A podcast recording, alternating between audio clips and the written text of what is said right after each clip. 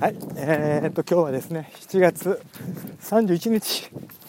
えー、日付が変わったところです、えー、0時次は7月30日の深夜24時15分。31日の 0時15分。ちょうど一旦キロランですね、えー、今日はね火星が接近しているということで月の横に火星が赤く見えております、えー、このここのところずっと1ヶ月ぐらい、まあ、1週間2週間、まあ、ずっと火星があるなと、まあ、思って走ってたんですけども今夜が大接近ということでなかなか明るく輝いております。ちょうど右上の方にピカリと赤く輝いてます、えー、昨日の夜ですね。え30日の午前、まあ、3時半頃にちょっと仕事を終えて始発までの間、まあ、若干ペースを広らんではなくて、えー、たまにはちょっとタイムを意識して走ってみようかなと思って走ったわけなんですけども昨日全く体が重くてですね、えー、もうスタートからもう全然ペースが上がらない、まあ、一旦止まってストレッチをして再度再開すると。ね、しょっぱな6分後半、まあ、ボロボロからスタートして、なんとか4分まで最後ビルドアップして、まあ、十数キロ終えたんですけども、かなり最後ビルドアップというかね、もういきなりビルドアップみたいな感じ、最後の2キロぐらい。まあ、それまで、もうなんとかペース上げて5分、4分、4分半、4分前半で持ってはいきましたけども、非常にしんどかった。で、今日はですね、やっぱり体重い。ねえー、この頃ね、えー、まあ、水と大阪までの、えー、カンペマラソン4月、3月かな、えー、2月、3月、その前にハーフマラソン、大阪ハーフ走ってますので、まあ、その辺までは結構スピード練習を、まあ、取り入れて、まあ、いたわけなんですけども、まあ、スイートが終わってから、まあ、キロラン、それから週末に、まあ、ちょっとロング、40キロから50キロ、えー、それから70キロ、それから約100キロと、えー、いうトレーニングをして、まあ、月間、まあ、それでも300から350、60、70キロぐらいでした。えー、今はね、今月7月に入って約1ヶ月、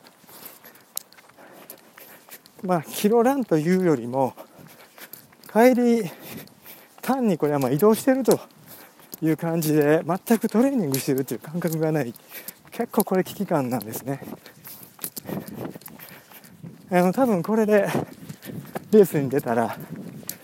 多分ハーフマラソン1時間半とかいうのは全く無理で、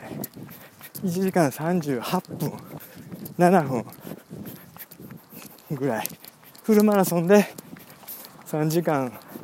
30分はちょっと厳しい今の状態では。3時間38分。から3時間40分前後ではないかと。もう下手すれば45分と。ハーフも1時間40分。超えてくる。っていうようなレベル。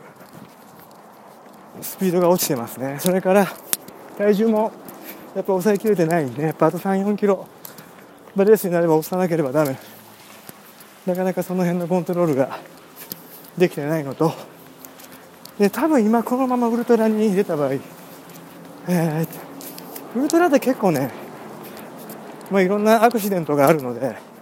一概には言えないと思うんですけども多分12時間から13時間ぐらいのペースではないかと思います。えー、やっぱり11時間。10時間台。まあ10時間切るとかいう人はもう私にとっては全く別世界の人たちなので、え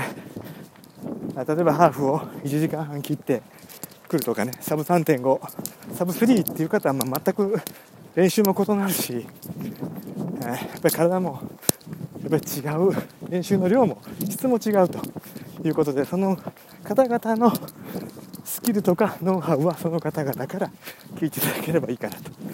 えー、ライフサイクルとして日常にランニングを取り入れるという今の生活で求めるにやっぱりハーフマラソンで1時間半。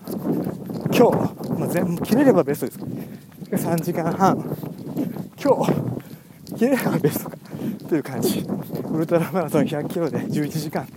切れればいいかなと。っていうレベルの日常のランニングのサイクルになっているんですけどもやっぱり近頃も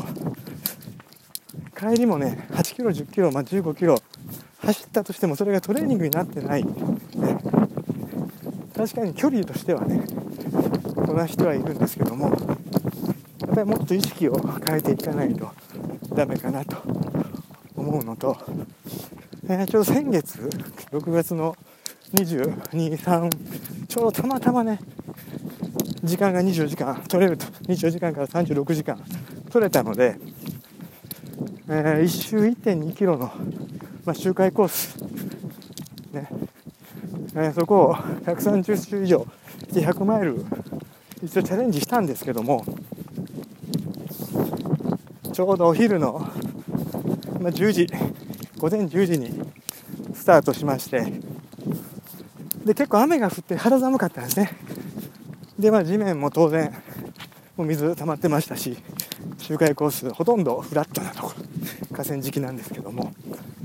まあ雨が降って、まあ、ビブラムでも全く足への、まあ、豆ができるとかねそういうのは一切ないんですけども、まあ、その時はファイントラックの靴下だけ普段全く履かないんですけども初めて靴下ファイントラック履いて途中からまあ、160キロを目指したわけなんですけどもちょうど夜中にね、まあ、強い余震、まあ、ちょっとあの大阪北部で地震があったその余震がね結構強いのが来て、ね、誰もいない河川敷でちょっとこれ以上続けるのもどうかなと。まあ言い訳なんですけども97キロか98キロで終わってます、え今から思うとねやっぱあそこから続けておくべきだったと。もう一回100マイルチャレンジしようと思うと、もう一度そこまでね、到達しないと超えれないので、えー、あの河川敷のあの状態からもう12時間、100マイル24時間っていうのをちょっと目指していましたから、え、また次回ですね、ちょっと24時間から36時間、まあ、前後を含めればやっぱりそのくらいのちょっと余裕がないと、チャレンジするにはちょっと無理があるので、え、また次回に向けて、え、そういうこともやっていきたいと思うんですけども、まあ、今の日々のトレーニング、ペース走が全く入っていないので、え、7月は、ま、このまま300キロぐらいの、本当にあの暑い中、暑さになれるという1ヶ月が、えー、もう終わろうとしています。でかといって8月にね、まあ、距離が伸ばせれるのかというとそういう保証もないので8月はだいぶね体も暑さには慣れてきたのでまあちょっとこう距離も伸ばしながらペースを、えー、スピード練習も少し入れて8月を終えたいなと。それとやっぱり体重のコントロールあと2キロぐらいちょっと減らしたいなと思ってます。23キロかな。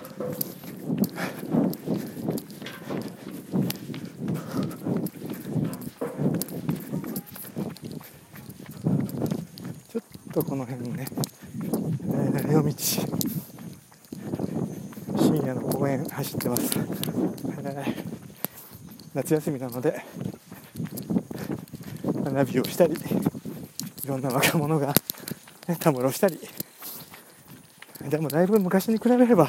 夜中に出歩いてる人は減っていましたよね。ほとんどいませんからね。でも8月はねそういうスピード練習とそれから、まあ、距離も維持しながら暑さになれるそれで体を絞っていくという1ヶ月にしたいと思います。それで9月に入りましたら、ちょうどその2週間後、9月の16日でしたかね。丹後ウルトラマラソン、えー、今年は、えー、災害もなく開催されることを願ってますけども、えー、去年は残念ながら台風で中止ということでした、え、過去の単語のベスト12時間。13時間？12時間、えー、過去のベストっていつ頑張ったかなちょっとまたちょっと記憶が曖昧なので、えー、単語過去、まあ、4回のうちの最後1回が、えー、台風で中止と。その前年が乾燥その前年が10時間2分で DNF その前年が乾燥と。いう形なので、まあ、2勝1敗1中止という状態で今年5回目。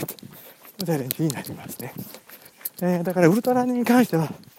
あ、全部で11回。ですかね、えー、9月の16日。を目指してちょっと耐熱体を暑さに慣らしながら距離をちょっと伸ばしてペースを、えー、少しペースを上げていければと思ってます、えー、もう今日で今日はあと24時間もすれば7月も終わり、えー、あっという間に2018年も8月です。なかなかここまでね大きく体調を崩すこともなく、えー、これで今年はだいぶ良かったかなと、えー、必ず毎年何かしら不調になることがあるんですけども今のところ無事に7月まで、乗り越えることができそうです、えー、次は丹後ウルトラマラソン。でその後大阪マラソンになりますので、えー、その後ねまあいろいろエントリーっていう話もあるんですけども。まあちょっと一旦レースは区切ってもいいかなと思ってます、えー、まあ、50キロ100キロ走るのにレースに参加するのもいいんですけども。まあ、日常でそういうことをね企画してもいいと思うので一人ででも、えー、なんかそういう風な感じに来年はやっていきたいと思ってます、えー、今日は今は火星が相変わらず光っている下を、ね、ちょっと河川敷を誰もいない河川敷を走ってるんですけども本当にあの夜中人通りは減りました、まあ、ほとんどと言っていいほど人がいないですよね、まあ、そういうところ走ってるんですけども、うん、でもまあ昔にね比べればやっぱりこう夜中に出歩く人が減ってみんな携帯で自宅でね、